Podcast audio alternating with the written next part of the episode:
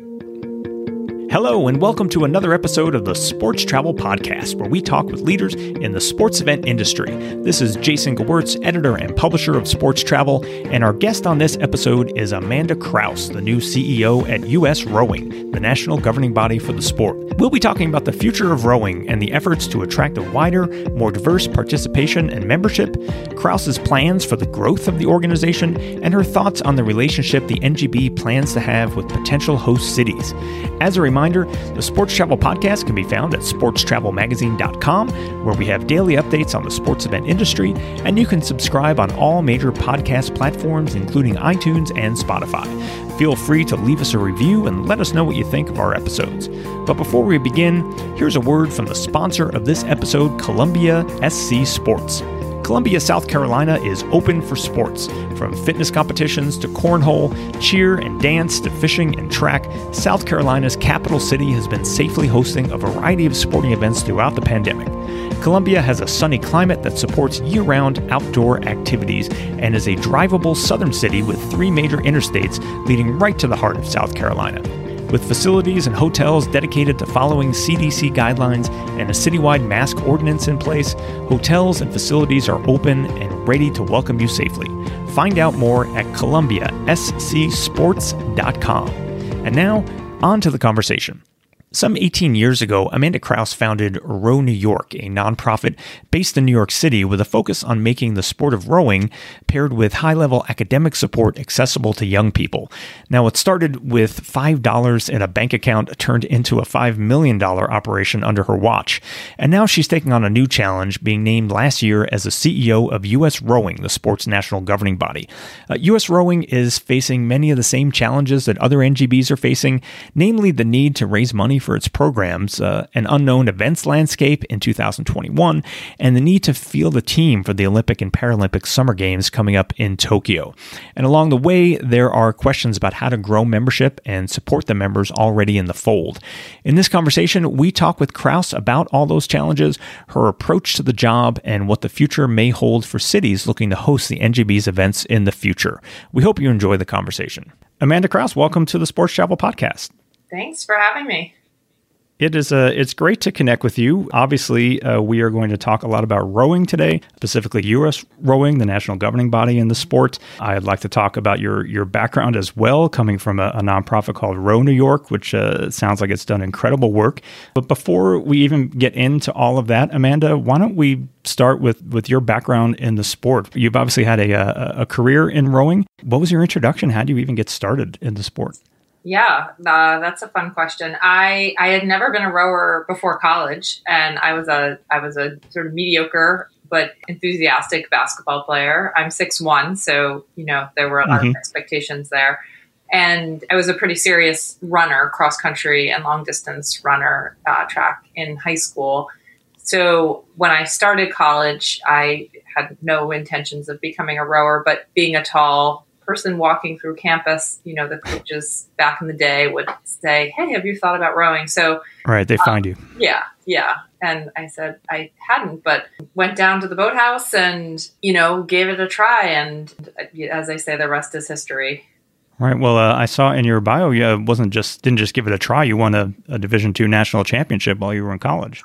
Right, that came later on. Um, you know, the first I, will never forget the first couple months of rowing being a novice rower. I rowed at UMass Amherst and beautiful up there, and I remember the probably the third or fourth row walking back to the bus that was taking us back to campus, and one of the varsity men said, "Oh, hey, novice, you know, how was how was your row?" And I said, I, I, guess it was good." You know, basically, we spent the whole practice just learning how to carry the boat and how to get in the boat and how to maybe make it move a little bit. And, and then he asked, Did you go fast?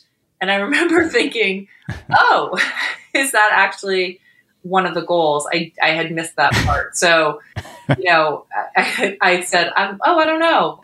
So, but then, yeah, then I became, you know, obviously very committed to the sport and, and made incredible friends and really learned so many wonderful lessons through being being a member of that team and, and a part of the sport.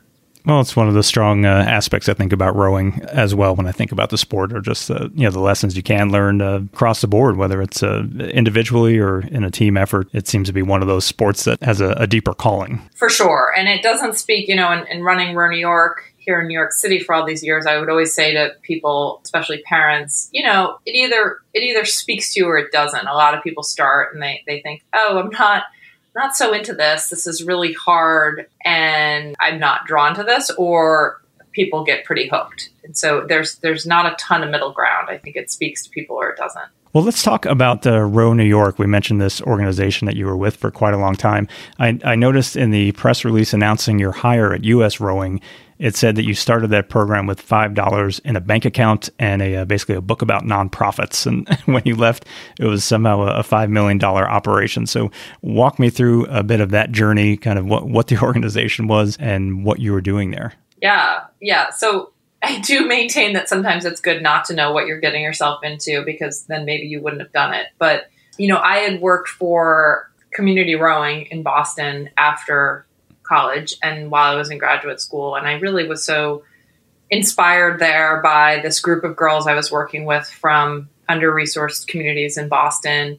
But I'm originally from New York. So uh, when I finished graduate school and my, my boyfriend at the time, now my husband, but you know, I had said, I don't want to stay in Boston. I never planned to like spend my life in Boston, even though it was it was a great place to live. I, I want to go back to New York City, and my family's there. And uh, so we came we came to New York together.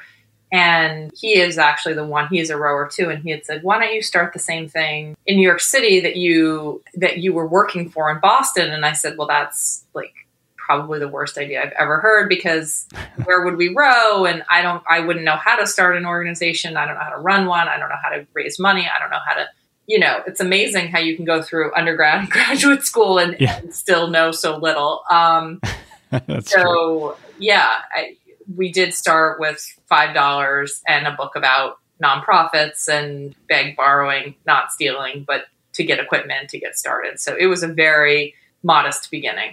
Right. And Amanda, for those who are not familiar with the organization, what was its purpose and what were you what were you doing there?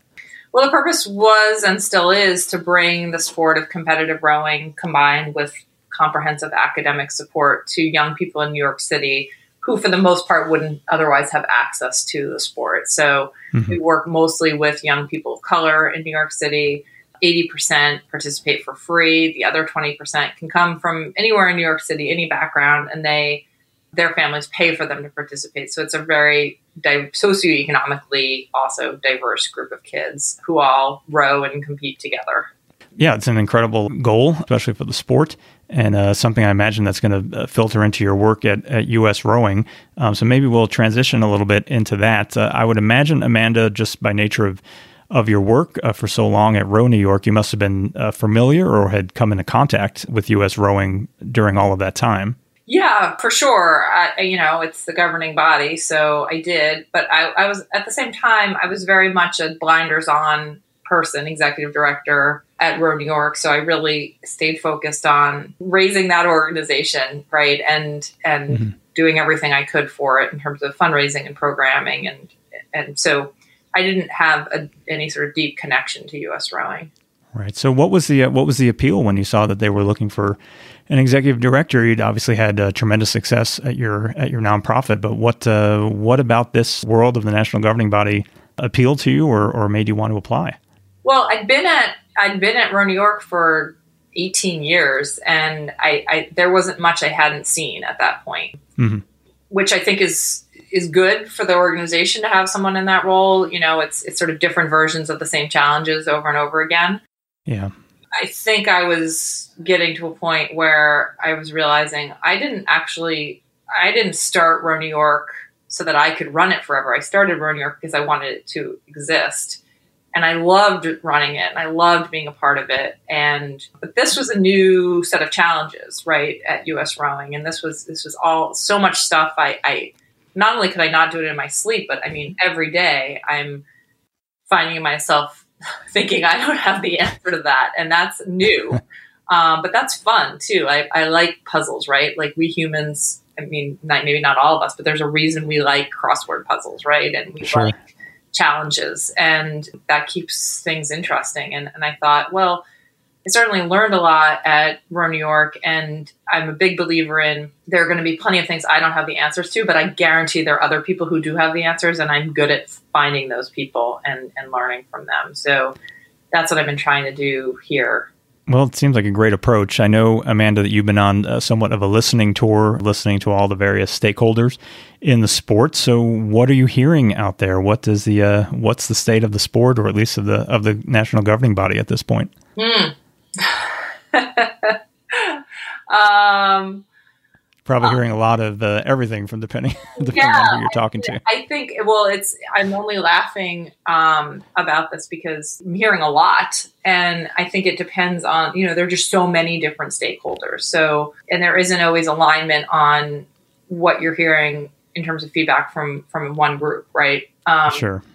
But there are some consistent messages, and that's what I'm always looking for. Like, what are you hearing again and again and again? And I think what I'm hearing consistently is not surprisingly a lot of passion for the sport, right? I'm hearing a lot of struggle around COVID, which is not surprising. So, yeah. That's its own piece, right? Is how do we navigate through COVID for for the clubs and the individual rowers and the national team athletes and it's incredibly complicated and difficult. And i have you know endless appreciation for for how challenging that is. But separate from covid i think what i'm hearing is people in general want more support from us rowing. They want more value. And and i think they're right to want that. And i think you know people want more help with coaching education. They want more help with resources and how do we centralize resources for clubs or individual rowers or how do we how do we know what's going on in terms of information and communications and transparency? And so all these things in my mind are very doable and i'm getting a, a really good understanding of also why we haven't been able to do these things and and then how do we shift that right so that we can bring this value to members and and member organizations, individual members, etc. Yeah, well, one area that I would imagine you've become strong at just by nature of your, your background at the nonprofit would be fundraising, and uh, as you know, that's a that's an issue for pretty much every national governing body, from the from the largest ones down to the smallest ones. Is uh, you know that constant struggle to uh, to get the funding to do everything that, that you want to do. Do you uh, do you imagine, Amanda, that that's going to be a particular strength of yours moving ahead here, looking at uh, whatever the financial challenges may be for obviously for U.S. rowing specifically? Yeah, that's a strength that that definitely is. I mean, that's uh, I have a deep history background in fundraising, and I'm really looking forward to implementing that here. There hasn't been a fundraising effort or arm or engine here at US Rowing. I don't know if ever, um, but certainly not in the you know the last decade or or so. And I'm looking forward to there's there's some shifts happening in terms of the National Rowing Foundation starting to do the work with US Rowing and working really together to raise significant funds for not just the national team, but for diversity, equity, inclusion, rowing, coaching, education to really build up the philanthropic arm of the organization. And I think that that's that's going to go well. I'm I'm I'm excited about that that piece. Of course, one of the other key areas for all the national gov- governing bodies comes down to sponsorships. It's always interesting to me too on the on the surface, and I think U.S. rowing, you know, is included here when we talk about national governing bodies. There's always so many incredible stories to tell. At least when we talk about the national team and you know some of the more high profile athletes, it's always seemed to me that those would be stories that brands would would just want to be around, even if they weren't you know endemic to the to the rowing industry. And I would I would imagine rowing's uh, you know in in that same category as a lot of other sports. You've got uh, some incredible athletes and uh, you know incredible stories to tell that you would imagine you know there could always be more to be done there.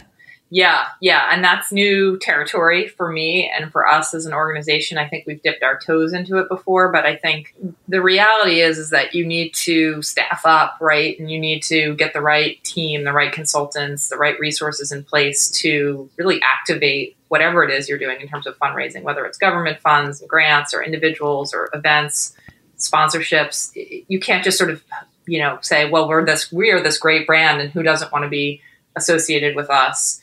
There's really there's all this sort of I don't want to call it tedious, but you know you got to get your ducks in a row, and you have to spend some money and put the put the people in place to actually activate this support. I don't I don't know if I'm articulating that well, but yeah, I think there's a ton of potential there, and we're really we're right now, you know, made some key hires on that front, marketing, communications, you know, getting a consultant on board to help with strategy so that we can really market rowing and rowers and the sport to brands that that we think would would love to be aligned with us.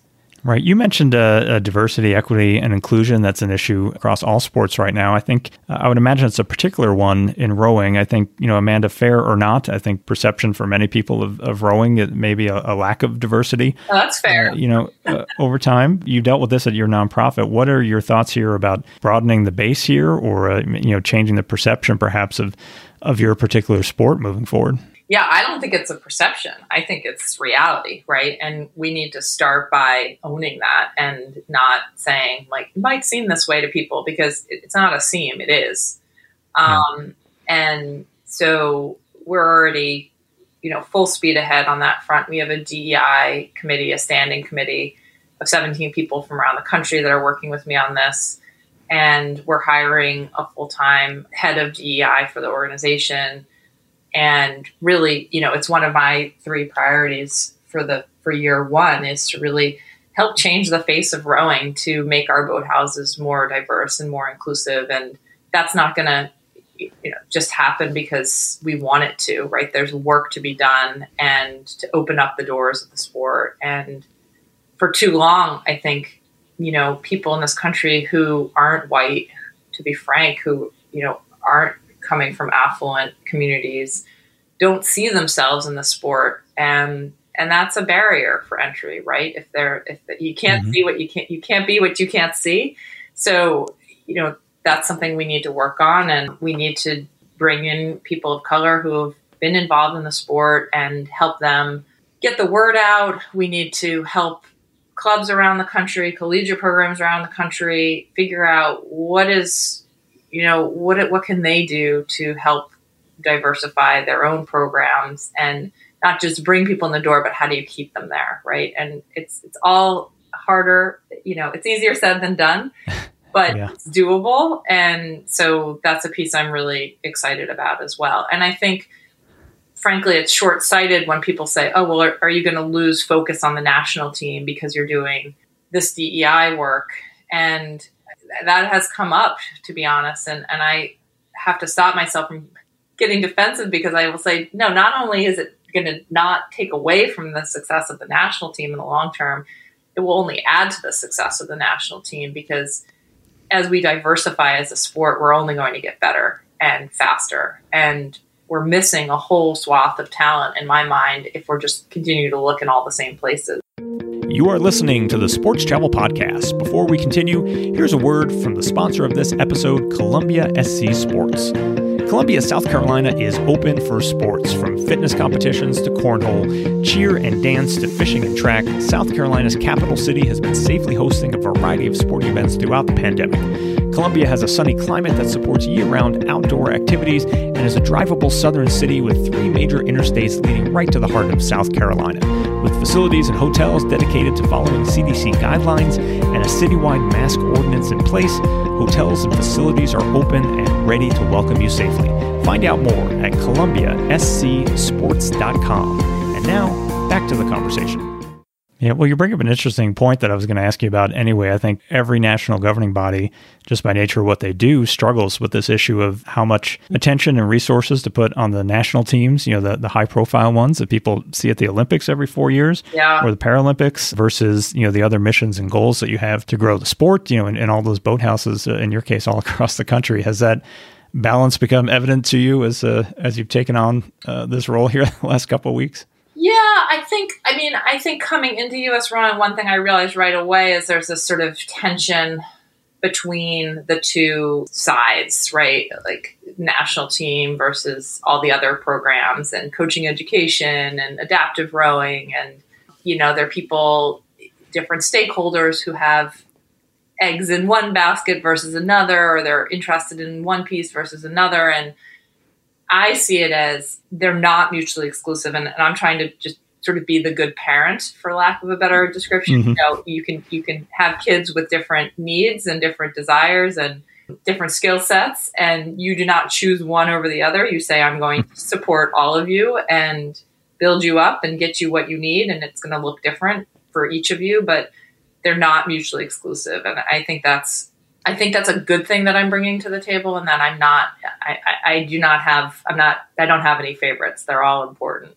Well, let me ask you while we're on the topic of, of the national team, where as we're having this conversation, uh, you know, there continue to be uh, uh, talks and, and and stories just about what the Olympics and Paralympics are going to look like, or even if they're going to move forward. Although it certainly seems as if things will move forward. Is that your is that your sense as well, Amanda? I know you're just one voice of uh, of many, but are you as an organization at least preparing with the notion that uh, there will be an Olympic and Paralympic Games this summer? Oh yeah, yeah. We we absolutely are until or unless we're told otherwise. And we've had nothing. You know, it's funny if you open up the New York Times and there's this article, you know, stating that Tokyo might not happen, and then Yeah. you hear from the IOC, please do not listen to this press.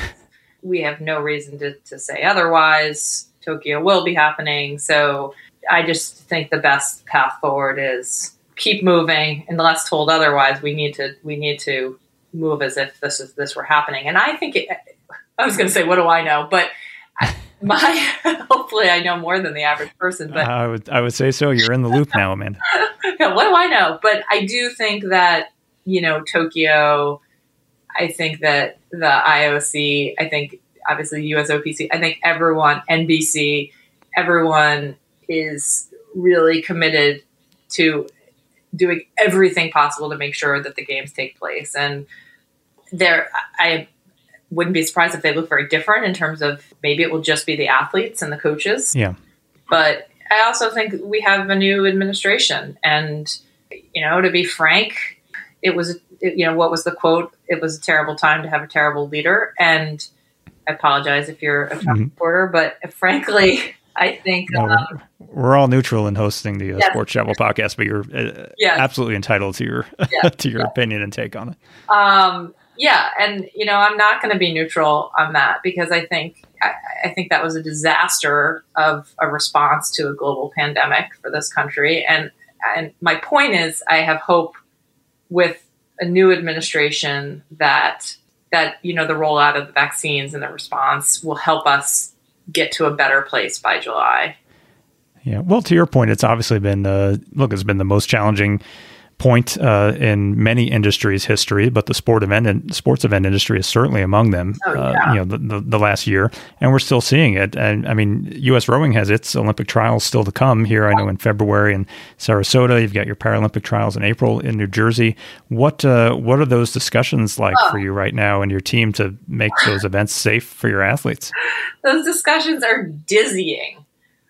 um, I mean, I was I was saying to someone on our team, I was on one of the calls just last night with the medical committee, obviously offering adding zero value, but you know, listening and and I emailed someone on our team saying, "Listen, this this is like a GRE question, like the logic section of the GRE section of the GRE. You know, like if Susan Yeah. tests negative and she has lunch with Sally at the course." And she spent 14 minutes with her. Can Sally race on Sunday? You know, because it's all about content. It's not just do you test positive for COVID when you're at trials. It's, you know, are you being contact traced back to somebody you were exposed to?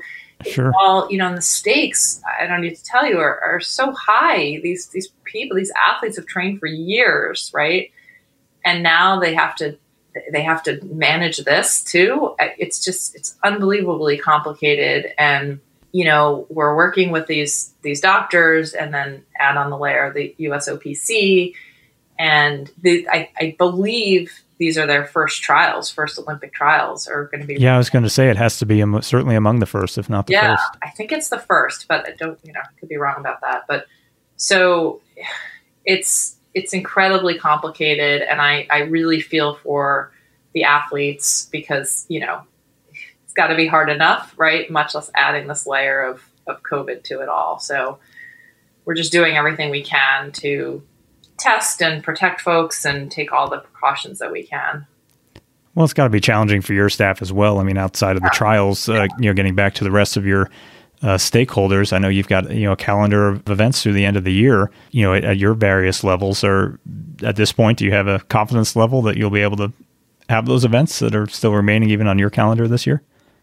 We're going to try to, but you know, it's like a moving target. I, you know, we're we're setting the plan for like youth nationals and, um, you know, the the we just have such a patchwork too in terms of the response around the country thinking about different states being open at different levels and you know i my own kids play soccer and they're you know they're allowed to play outside with masks and they have to stay like three feet apart. And and then i talk to people in different parts of the country who are, have kids like going to indoor wrestling matches with no masks. And so we're sort of all over the place. So it's it's it's been very difficult to navigate. But to, to answer your question, you know, I think we'll have to see. We have to see what's happening in terms of the vaccine and are the numbers still going up? Are they steady? Can we hold a safe regatta? You know, they had the European Championships successfully. So we're going to we're going to try. Is a short answer. But yeah. I don't think in, this is a world we're living in with no guarantees of activity. Right? We all know that since last March. For sure, and I obviously you're not alone uh, in the sport of rowing. That's uh, you know a concern that I think is across the board, whether we're talking about Olympic sports or or just about any level at this point with all that unknown. But you know, Amanda, when we talk about events, and you may not uh, have had a chance even you know with all of your meetings to even necessarily think about this aspect of it, but there have been a number of cities uh, across the country that have invested you know in in rowing uh, the last couple years. Oklahoma City comes to mind uh, with what they've done in their boathouse district. You know, we're familiar with Nathan Benderson Park in Sarasota, which is you know hosted the World Championships and and and other events, including yours, uh, your big one coming up. But have you had a chance to think at all about what the organization's relationship uh, will be under your watch with these potential host cities and venues that are that remain interested in hosting rowing events? Yeah, I have thought about it. And we actually have a meeting about it in a couple of weeks to really talk about this with the with the team here because it is top of mind for me is really understanding exactly what you're talking about these venues that have put significant resources in and they're eager to be hosts and i don't have an answer yet for what that will look like but but i but i do know we have to get there right because you know i don't want us to be wishy-washy or we're not sure or we need to get really clear on where we're hosting things and why and but no, we're not. I'm not there yet. I'm I'm still catching up on that front. Yeah, well, those decisions uh, hopefully will be uh, easier once we're past the pandemic phase. At least you you've yeah, an interesting hard. time in history to uh, to become a national governing body CEO. Uh, that is for sure. But have you been doing this whole job remotely at this point, Amanda? Have you? Yeah, it's pretty wild. I, I like barely leave my basement, and and I you know come out exhausted, and my husband kind of looks at me like it's been me and the dog all day and I, you know, I'm super busy and I'm talking to a million people and on a million Zooms and meetings. And it's just such a bizarre experience, right? Because meeting your team, but not really because no one's in person. I did get out one day in November when I first started. I think it was my first week on the job to see the the national team women row, and to this day, that's you know still one of the highlights. But it's it's such a bizarre experience to be doing it all remotely for sure. Yeah, I can only imagine. You're one of the few uh, national governing bodies based on the East Coast. Uh, U.S. Rowing is based in, in Princeton, in New Jersey. Is that something that you think will uh, will stay? I mean, would there be any reason to uh, to move or go remote uh, entirely? We're actually moving out of those offices right now. The lease is over. The women are still based there. Well, they're in Chula Vista right now, but uh, mm-hmm. technically the women's team is still based there. But you know, a big portion of the team, the staff is spread out around the country and has been working remotely even before COVID. So I sort of inherited that. And I'm entrenched here in New York City. And the plan right now, the short term plan is nothing except for remote until we're out of this pandemic. Uh, I'm in no rush for people to be back in space together. Yeah. And then we're going to reevaluate you know what makes what makes sense for for the national team, for the junior national team, the para teams, the staff. I just I don't I don't have an answer to that one yet, but I think it is interesting that we've all sort of been forced into this massive exper- work from home experiment. I say that'd be a long commute from you from New York to Chula Vista if that happens. So hopefully, uh, yeah, whatever happens be, could be yeah, a little closer to home. That would be something. Well, you know, Amanda, in the, in the time we have left here, obviously you've got a lot on your plate, and I can only imagine what it's like to do your your listening tours you've been doing and just uh, talking to all the many constituents that you have. There are. Uh, is there any one thing that you're most looking forward to here in the in the in the year to come once you get uh, a little uh, settled here and and you know continuing hearing what all of your various uh, stakeholders are wanting from you? Yeah, I think I really I really enjoy progress and and I'm, I'm trying to think of. I mean when I was at Row New York, I, clearly what I enjoyed the most would be going out and seeing a practice and spending some time with the kids. Teenagers are my favorite age category of humans. Um, but I think, you know, from an administrative standpoint, I feel like I will be really happy. And what I'm really looking forward to is progress on you know the goals that I put forward for us as an organization in terms of building up the foundation of the organization, getting the right staff in place. I mean, the things that might not sound super glamorous, you know, like I'm not walking in and saying, we're going to build a boathouse and we're going to win six gold medals in Tokyo. I'm saying we're going to just get the foundation right and get the of the organization and get the staff right and get the revenue right. And then I'll feel like then we can get more sort of fun and creative and you know, but it, it, so you know that's not really super exciting what I just said, but I do think well, uh, can't do the rest as, until we get the foundation in place.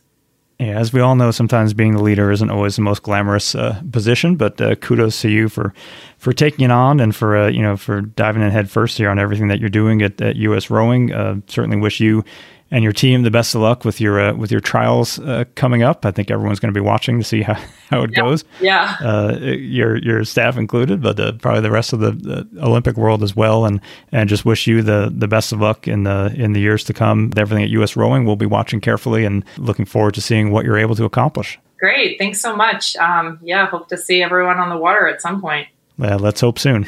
Definitely. Thank you. This has been another edition of the Sports Travel Podcast. Thanks for listening, and be sure to subscribe to our podcast on all your favorite platforms, including iTunes, Google Play, and Spotify. Past episodes are also available at sportstravelmagazine.com, which features regularly updated breaking news and in depth features on stories related to the sports event industry. Be sure to visit us daily at sportstravelmagazine.com, at Sports Travel on Twitter and Instagram, and at Sports Travel Magazine on Facebook and LinkedIn. Until then, this is Jason words for sports travel, and thanks for listening.